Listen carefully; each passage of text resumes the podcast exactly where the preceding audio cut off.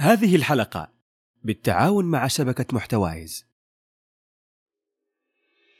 غالبا اللي بعيد عن التمريض يحسب انه الممرضة والممرضة بس يجوا يهتموا بالمريض، انهم يعطوهم الادوية. طب تيجي دحين مرحلة انه احنا في الجامعة طب ايش حندرس؟ طبعا والممرضة والممرضة هم يعتبروا حلقة الوصل بين المريض والفريق الطبي واهله. فباكم تحطوا شيء في بالكم انه احنا كتمريض ترى ندرس، لكن المهم اذا كان مجال كلينيكي فالكلينيكي هو اللي يشتغل. اما من ناحية الرواتب فرواتب التمريض يعني متوسط الرواتب ممكن تكون، والله يا جماعة لما نقدم إحنا الرعاية للمرضى بنشوف دعوات يعني تشرح الصدر وتنسينا كل التعب. يا أهلا وسهلا بأصدقاء اسطرلاب.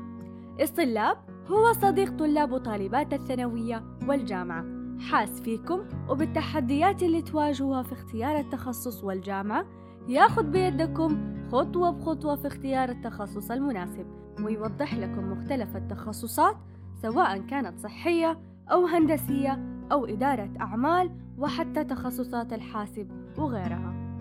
وبنتكلم كمان عن مواضيع رهيبة وقريبة من طلاب وطالبات الثانوية والجامعة. العنصر الأهم هو أنتو أصدقائنا، بدعمكم وتقييمكم في أبل بودكاست ونشركم للحلقة لأصحابكم. وعشان تعرفوا الخلطة السرية لاختيار التخصص لا تنسوا تمروا على جزيرة خطوات اختيار التخصص، رابطها في وصف الحلقة. في حلقة اليوم اتكلمنا عن تخصص التمريض، اليد الحانية للمريض والمساعدة له، ورح نستحضر في عملهم معاني البذل والعطاء. الممرضين هم الجنود المجهولين في معركة المرض، وفي كثير من الأحيان هم الجنود المجهولين في معركة الموت والحياة. بدأنا بتعريف التخصص وتوضيحه، ومرنا بحياة الطالبة الجامعية، وانتقلنا بعدها لسوق العمل وطبيعة الرواتب ومستقبل التخصص. ضيفنا هو الممرض أمجد أبو الخير، خريج جامعة أم القرى تخصص التمريض، وحاصل على لقب قدوة كلية التمريض وعلى المركز الأول في مسابقة الإلقاء على مستوى الجامعة، وأمين الهيئة الاستشارية للأنشطة الطلابية بالجامعة. ويلا نبدأ الحلقة. السلام عليكم ورحمة الله وبركاته، أهلا وسهلا. معاكم الممرض أمجد أبو الخير، شغوف جدا بالتمريض ومهتم بالتطوير والإبداع. خلوني أكلمكم في البداية عن تخصص التمريض. إيش هو تخصص التمريض؟ تخصص التمريض طبعا هو يعتبر واحد من التخصصات الصحية أو اندرج تحت المسار الصحي. طبعا التمريض أو الممرض هو الشخص المسؤول عن تقديم الرعاية للمريض. إيش يعني الرعاية؟ لما نقول كلمة الرعاية إيش يعني كلمة الرعاية؟ كلمة الرعاية إنك أنت تهتم بالمريض، سواء كان في الجانب النفسي كان في الجانب الجسدي. طبعا هذه من أهم الجانبين. لما إحنا يعني يعني غالبا اللي بعيد عن التمريض يحسب إنه الممرضة والممرضة بس يجوا يهتموا بالمريض، إنهم يعطوهم الأدوية، ومثلا لو في جروح كيف يخفف عنهم الآلام وزي كده. لا، مهنة التمريض أو الممرض والممرضة شغلهم أكبر من كده. بشكل عام يقدموا الرعاية، وبشكل خاص اهتموا بكل جانب من جانب المريض، سواء زي ما قلت الجانب النفسي أو الجانب الجسدي. فهم حتى الجانب النفسي بيهتموا بيهتموا بنفسية المريض، لأنه تعرفوا أنتوا لما المريض يدخل المستشفى ممكن تكون بيئة جديدة، ممكن هو يخاف من الأدوية اللي تقدم له أو العلاجات اللي تقدم له، فهو بالتالي ممكن نفسيته تبدأ تضطرب. فبالتالي هنا يجي دور الممرض إنه هو يهتم به حتى نفسيا. فإحنا دورنا كممرضين مو بس يهتم بالرعاية الجسدية، إنما بالنفسية كمان. فهذه هي الرعاية. والممرض أو الممرضة هم أقرب شخص للمريض. يعني التمريض هم بيكونوا موجودين في المستشفى وحول المرضى بمدار أربعة وعشرين ساعة على شكل شفتات، يعني كل ثمانية ساعات أو كل اثنتي عشرة ساعة يتبدل الممرض أو الممرضة، لكن المهم إنه هم متواجدين على طول في المستشفى، وهذا يدل على أهميتهم في المستشفى. فهم دائما بيكونوا موجودين مع المرضى. طبعا والممرضة والممرضة هم يعتبروا حلقة الوصل بين المريض والفريق الطبي وأهله. فهم اللي بيكونوا بالنص، هم اللي بيحاولوا يهتموا بالمريض وبنفس الوقت بيحاولوا يوصلوا المعلومات وتطور حالة المريض العلاجية أو خطته العلاجية، بحيث أنهم يوصلوا لهم هذه المعلومات للفريق الطبي وأهله، فهم يكونوا دائما حلقة الوصل والموجودين مع الفريق كامل. هم يعتبروا أساس في تقديم الخطة العلاجية للمريض. هذا بشكل عام مهنة التمريض أو تخصص التمريض. طيب إحنا كذا عرفنا إيش هو تخصص التمريض وأخذنا فكرة عن هذا التخصص. طيب تيجي دحين مرحلة إنه إحنا في الجامعة، طيب إيش حندرس؟ كيف حنبدأ رحلة التمريض؟ طيب خلوني أكلمكم عن رحلة التمريض وقت الدراسة لما تكونوا في الجامعة. أول شيء التمريض طبيعة دراسته خمس سنين، السنة الأولى تحضيرية، بعدين سنة ثانية وثالثة ورابعة تدرسوا مواد تخصصية، تدرسوا عن التمريض يعني، وآخر سنة اللي هي السنة الخامسة اللي هي تسمى سنة الامتياز أو سنة التدريب، وهذه السنة تعتبر آه سنة تطبيق الأشياء اللي تعلمتوها، تكونوا موجودين في المستشفى وتكونوا بعيدين عن الجامعة. طيب خلوني أشرح لكم هي كل سنة، يعني أشرح لكم هي آه بموادها وبالشيء اللي تدرسوا فيه. أول شيء السنة التحضيرية، طبعا السنة التحضيرية مسار صحي تدرسوا فيها الأشياء الأساسية لدخولكم للصحة، زي مثلا تدرسوا عن اللغة الإنجليزية، في جامعتنا كنا بندرس الفيزياء الطبية، آه بندرس الحاسب، فأشياء أساسية كده تأهلكم لدخول لتخصص صحي. طبعا هنا تكون تكونوا لسه أنتم ما تخصصتوا، تبدأوا تتخصصوا بعد السنة بعد السنة التحضيرية اللي بعدين بعد كده خلاص يصير إذا أنتم تحطيتوا رغبتكم تمريض تبدأوا من هنا من سنة ثانية تبدأوا تدرسوا تمريض. طبعا سنة ثانية في المواد اللي تدرسوها عن التمريض، أول شيء أساسيات التمريض، وفي هذه المادة تتعلموا الأساسيات لمهنة التمريض، زي مثلا كيف تعطي الأدوية، آه كيف تقيس العلامات الحيوية، كيف آه طريقة الإبر وكم أنواع الإبر، وتدرس أشياء كثير في أساسيات التمريض. طبعا أشياء مرة كثير، هذه أشياء اللي ذكرتها أنا جزء منها. وبرضو تدرسوا التشريح، آه كيف يعني تشوفوا الجثث، آه تشوفوا جسم أو تفهموا بشكل عام جسم الإنسان إيش يتكون وإيش فيه، آه سواء كان في الجانب النظري إنكم أنتوا تدرسوه كمحاضرات، أو إنكم في الجانب العملي تروحوا تشوفوا جثث أجسام حقيقية. والمادة الثالثة علم وظائف الأعضاء، تدرسوا كيف الأعضاء في الجسم تشتغل، مثلا جهاز الدوري الدموي تعرف كيف القلب يشتغل، كيف الدم ينتشر في الجسم، الجهاز العصبي مثلا، فهذه أشياء تدرسوها في علم وظائف الأعضاء. طبعا هذه المواد كلها في سنة ثانية. وبرضه تدرسوا شيء اسمه التقييم الصحي أو الأسسمنت، هذا التقييم الصحي تدرسوه عشان تقيموا المرضى، تشوفوا هل هو شخص أو تشوفوا هل هذا العضو اللي فيه يعتبر وظيفته طبيعية أو هو شخص مريض فعلا.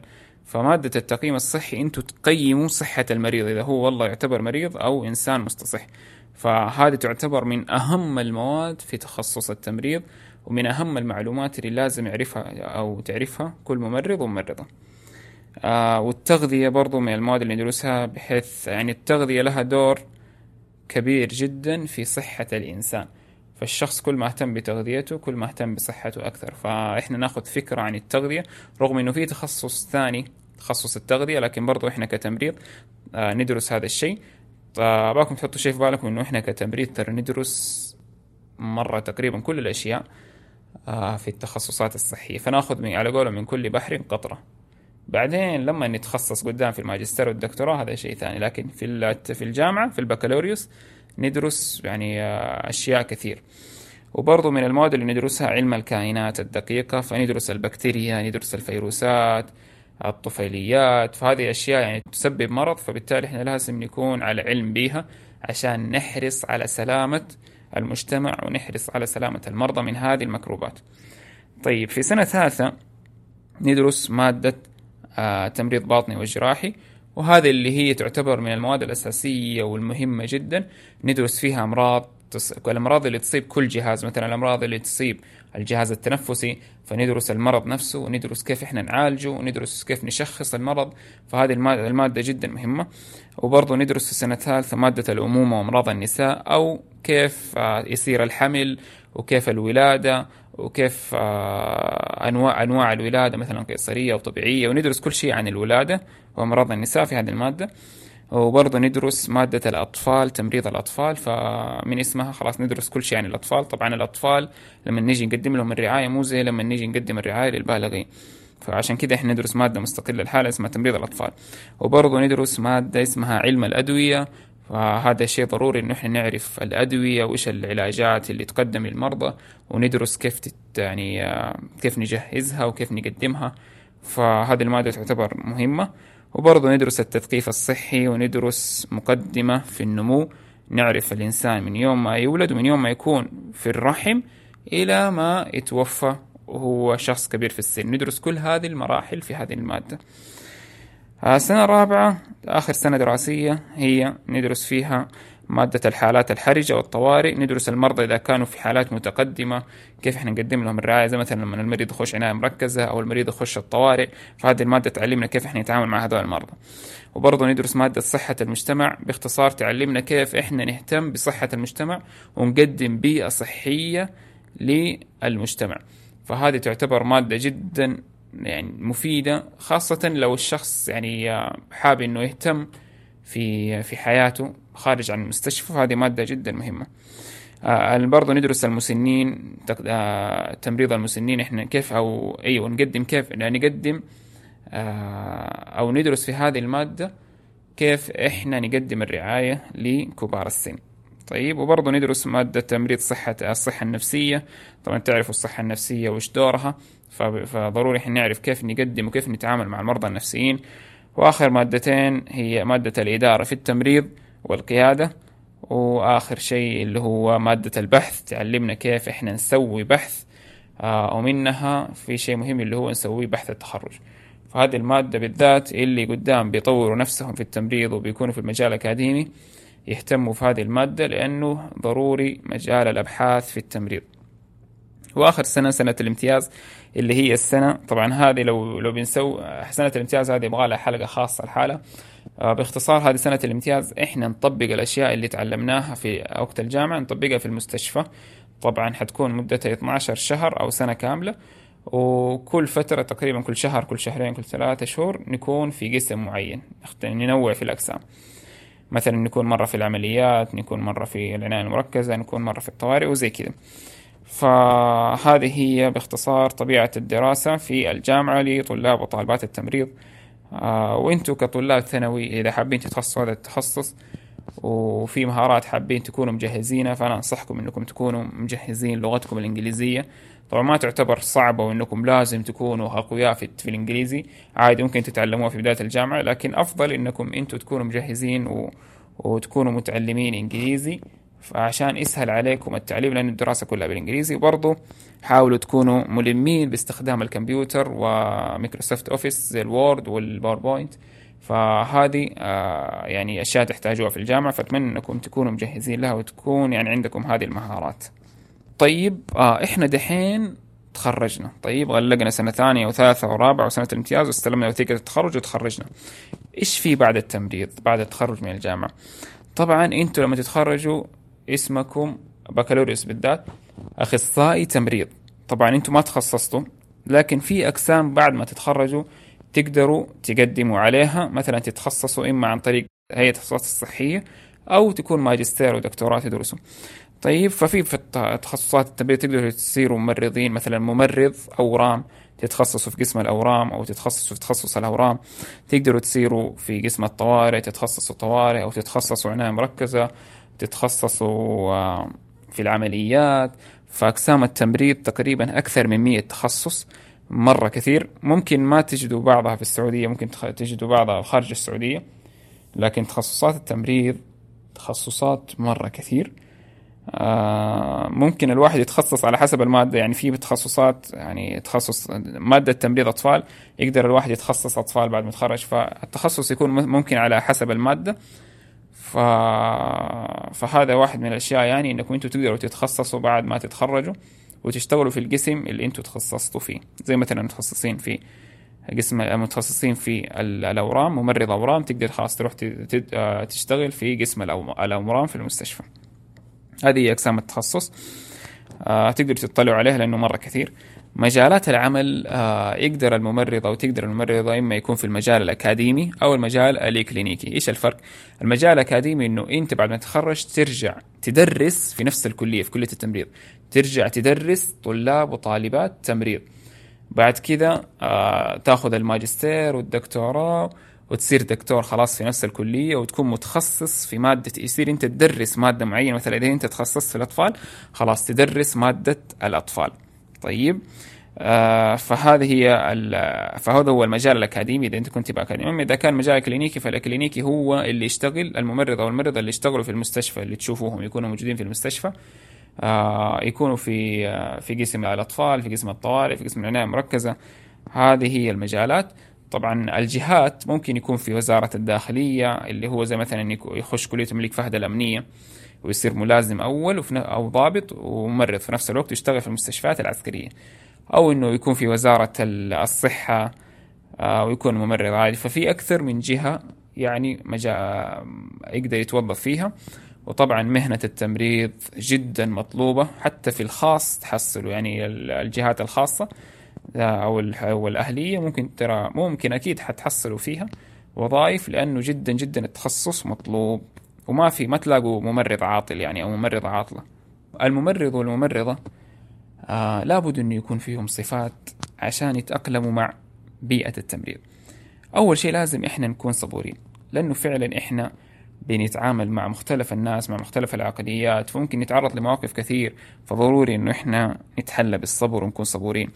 ثاني شيء نحتاج أنه إحنا نكون مرنين في العمل، ممكن ترى الدوام يكون اثنتي عشرة ساعة، ممكن يكون ثمانية ساعات، ممكن يكون شيفتات، فإحنا نحتاج أنه نكون مرنين. أحيانا الدوام يكون في الليل، الأسبوع اللي بعده يكون في الصبح، فيحتاج أنه يكون عندنا مرونة. وشيء مهم جدا أنه إحنا نكون دائما مبتسمين، خاصة لما نكون أول لقاء للمريض، لما نستلم المريض لازم إحنا نكون كذا يعني نستقبله بصدر رحب ونكون مبتسمين، عشان هو برضو يرتاح في التعامل معانا وإحنا برضو نرتاح في التعامل معه، عشان لا يعاند معانا مثلا أو لا يعني يكون رافض شخصياتنا. فإحنا لابد أن نكون أشخاص مبتسمين. الشيء الرابع حب العمل. ترى ضروري أنت تكون حاب لعملك، حاب لمهنتك. إذا كان أنت بتداوم غصبا عنك ترى مع فترات الزمن حتحس أنه أنت محبط وما أنت قادر تكمل في العمل، فضروري أنك تحب عملك وتكون شغوف به. التعامل مع الناس، طبعا هذه من الصفات اللي تكون أو الأشياء اللي أنت تكتسبها، أنك أنت تتعود تتعامل مع الناس زي ما قلت لكم في البداية، فحيجوك ناس مختلف الأعمار، مختلف العقليات، ممكن مختلف الجنسيات حتى ومختلف اللغات، فأنت تكتسب مهارة التعامل مع الناس. فهذا شيء جدا حلو أنك أنت تعرف تتعامل مع مختلف الناس. هذه أهم الصفات يعني اللي تكون موجودة فيكم كممرضين وممرضات.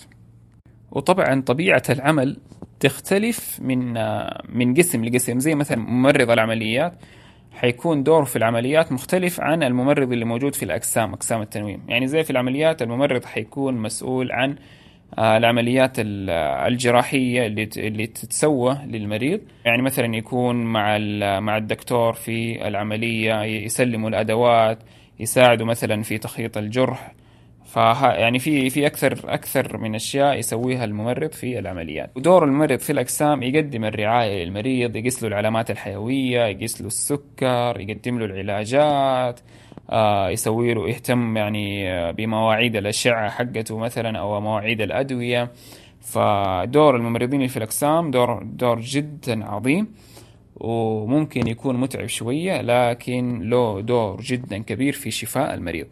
ومثلا ممرض العيادات، ممرض العيادات يختلف، آه حيكون مثلا آه عمله أقل أو جهده أقل، لأنه غالبا بيكون بتكون مسؤوليته أقل في العيادات، زي مثلا يقيس يقيس العلامات الحيوية، يتابع المواعيد للمرضى وزي كده.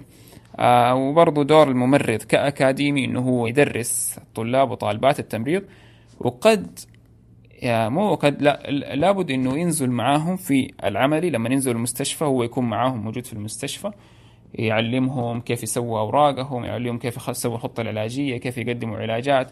فدور الممرض الاكاديمي يكون في الجامعه ويكون في المستشفى. الممتع في هذه المهنه انه احنا لما نكون ممرضين وممرضات يعني نقدر نكون علاقات مع اكثر، يعني الشخصيات بتدخل المستشفى في الأخير هم ناس، وكل واحد له مهنته هو، وكل واحد له وظيفته، وكل واحد له حياته الخاصة.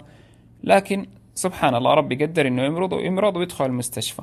فبالتالي أنت لما تتعامل مع هذا الشخص ممكن هو يعني يكون شخص كبير في الدولة، يكون شخص مهتم بنفس اهتماماتك، فأنت تكون علاقات. فهذه من الأشياء الممتعة في المهنة. وبرضو من الأشياء الجميلة جدا، ولا أتوقع لو سألتوا كل ممرض وممرضة إيش الأشياء الجميلة تواجهوها في يومكم في دوامكم، حيقولوا لكم دعوات الناس. والله يا جماعة لما نقدم إحنا الرعاية للمرضى بنشوف دعوات يعني تشرح الصدر وتنسينا كل التعب اللي إحنا تعبناه في الدوام. فدعوات الناس جدا شيء جميل من الأشياء الممتعة في المهنة. آه برضو ممارسة المهنة بالخارج هذه من الأشياء الممتعة، إنه أنت لما تكون ممرضة أو لما تكون ممرضة عندكم مهارات اكتسبتوها وقت الجامعة أو وقت الوظيفة تقدر تخليكم تساعدوا الناس حتى برا المستشفى. يعني لو أحيانا نسمع إحنا إنه والله في ممرضة أنقذت ناس من حادث وساعدت ناس في لما صار لهم حادث وزي كذا وقدمت لهم الإسعافات الأولية، فهذا كله شيء صار خارج دوامها. فهذا شيء يعني من الأشياء الممتعة إنه أنت حتى برا المستشفى تقدر تقدم خدمة. وبرضو من الأشياء الحلوة التطوع. التطوع الصحي طبعا من الأشياء اللي يحتاجها المجتمع بشكل دوري. التطوع الصحي إنه أنت تقدم الشيء اللي تعلمته خارج وقت عملك، تقدمه للناس، تكسى تبتغي فيه آه الأجر، ما تطلب فيه لا فلوس ولا مكافأة ولا شيء. فهذا من الأشياء الحلوة إنه إنه أنت تعطي. العطاء بيحسسك براحة نفسية. فأنت لما تكون ممرض ولما تكون ممرضة عندكم المهارات اللي يحتاجوها المجتمع، فأنتوا حتكونوا جدا آه حتكونوا يعني آه مطلوبين للمجتمع. المجتمع جدا محتاج لكم بمهاراتكم اللي انتوا عندكم، فضروري انكم انتوا تكونوا من الناس اللي تعطوا ويكون عندكم صفة العطاء. طبعا ما اقول لكم انه كل شيء آه ايجابي في هذه المهنة وكل شيء كذا خلاص يعني حلو، لابد انه في كل عمل انتوا تواجهوا صعوبات، وفي كل شيء في حياتكم تواجهوا صعوبات. فالتمريض زيه زي اي مهنة في الصعوبات، في صعوبات. يعني من ضمن الصعوبات والتحديات اللي موجودة في هذه المهنة خطر البيئة الصحية. طبعا البيئة الصحية تعتبر خطيرة، لأنه أنتوا لو ما التزمتوا بالإجراءات والاحترازات الصحية زي مثلا أنكم تلبسوا كمامات أو تلبسوا آه القفازات آه أو الرداء الصحي، فممكن أنكم أنتوا تأخذوا، خاصة إذا كان المريض اللي أنتوا تهتموا فيه عنده مرض معدي، فممكن أنكم تأخذوا هذا المرض المعدي وتنقلوه لنفسكم إذا ما اهتميتوا بالإجراءات والاحترازات الصحية. فهذا يعتبر خطر إنكم أنتوا تشتغلوا في البيئة الصحية. لكن الواحد دائما يكون متوكل على الله ومحافظ على أذكاره، وبإذن الله لن يصيبنا إلا ما كتب الله لنا. فالواحد يهتم قد ما يقدر إنه يتعامل مع المرضى. آه وبرضو من الصعوبات اللي تواجهها ساعات الدوام. طبعا ساعات الدوام ممكن تكون متعبة، خاصة إذا كانت اثنتي عشرة ساعة. ف12 ساعة صراحة تعتبر من الأشياء أو الساعات ساعات الدوام المتعبة. فعشان كده أنا قلت لكم في البداية لازم تكونوا صبورين. وبرضو ضغط الدوام أحيانا يخلوكم تمسكوا خمسة مرضى، أحيانا تمسكوا ثلاثة مرضى. ف... فلما تمسكوا أكثر من مريض وتقدموا الرعاية له في الأقسام، فهذا يكون متعب ويكون ضغط عليكم، خاصة لو جاكم مريض مثلا مو متعاون. أما من ناحية الرواتب، فرواتب التمريض يعني متوسط الرواتب ممكن تكون من تسعة إلى إحدى عشر، وفي بعض المؤسسات يعني يكون ثلاثة عشر أو أربعة عشر، وفي بعض يعني مثلا أنت متخرج من كلية الملك فهد الأمنية أو تصير ضابط وممرض ممكن تستلم سبعة عشر إلى عشرين ألف مع البدلات وزي كده، يعني من مكان لمكان مختلف، لكن المتوسط من تسعة إلى إحدى عشر ألف. طبعا مستقبل المهنة مستقبل مشرق، خاصة مع الرؤية عشرين ثلاثين. طبعا الرؤية تستهدف استقطاب عدد أكبر من الممرضين والممرضات، فهذا وإن دل يدل على أنه دخولكم للتمريض بإذن الله. ما في عليكم خوف إنكم تكونوا مثلا عاطلين أو شيء، لا بالعكس، ترى في وظائف مرة مليان، والوظائف جدا كثيرة. يعني محل ما أنتوا تروحوا حتلاقوا إن شاء الله التمريض في احتياج وحتتوظفوا، وغير كذا في التخصصات وإكمال الدراسة إن شاء الله حتكون في بعثات. طبعا بعثات من دحين قائمة عشان الواحد يتخصص، وتقدروا تدرسوا ماجستير ودكتوراه. فمستقبل التمريض مستقبل جدا مشرق، خاصة مع الرؤية، فإن شاء الله ما في خوف على هذه المهنة. آخر نصيحة أنصحكم فيها في هذه الحلقة، أبغى أقول لكم إنه تخصص التمريض لكل اللي اللي حاب اللي حاب يتخصص في هذه المهنة أو يدرس هذا التخصص، ترى لا تحسبون إنه هو تخصص سهل، سواء كان في الدراسة أو في العمل. التخصص والمهنة تحتاج منكم اجتهاد، ويحتاج مثابرة، ويحتاج إخلاص، خاصة إنكم أنتم بتهتموا بأرواح ناس، فضروري يكون عندكم تحمل المسؤولية. اعتبروا المرضى اللي قدامكم، أو اعتبروا المريض اللي قدامك هو أبوك، اعتبري المريضة اللي قدامك هي أمك، هي أختك، المريض هو أخوك. فاعتبروا المرضى تحت مسؤوليتكم، فأنتوا لازم تتحملوا المسؤولية، ولازم تكونوا مع المرضى بكل حب وتفاني في العمل. التخصص عظيم، واللي يدخله عظيم. الناس كلها محتاجة للممرضين والممرضات. أتمنى أني, إني أضفت لكم آه إضافة كويسة وممتازة لتخصص التمريض، واللي حاب أنه يتخصص في هذه, في هذه المهنة وهذا التخصص، بإذن الله بإذن الله ربي حيكتب له آه الخير في هذا التخصص، لأنه هذا التخصص هو تخصص عظيم. وربي يعني ما يحطك في المكان إلا وهو عارف إنك أنت بإذن الله يعني بتكون قوي ومتحمل وقد مسؤولية في هذا المكان. دائما أحسن الظن بالله. الله يوفقكم ويختار لكم الخير يا رب، ويكتب لكم مستقبل مشرق. وكذا تنتهي رحلتنا مع تخصص التمريض، لكن تستمر الرحلة في جزيرة الصحة وباقي جزر اسطرلاب. شكرا لكم أصدقائنا، نتمنى أنكم استمتعتوا واستفدتوا، وننتظركم بكل حب في حلقات ثانية. لا تنسوا التقييم على أبل بودكاست. شكرا أيضا لضيفنا الممرض أمجد أبو الخير على وقته وجهده في إعداد الحلقة. وكمان ما ننسى نشكر عائلة اسطرلاب اللي تنتج لكم البودكاست بكل حب. كان معاكم سهيلة نورولي، نتمنى لكم حياة مليئة بالسعادة والنجاح.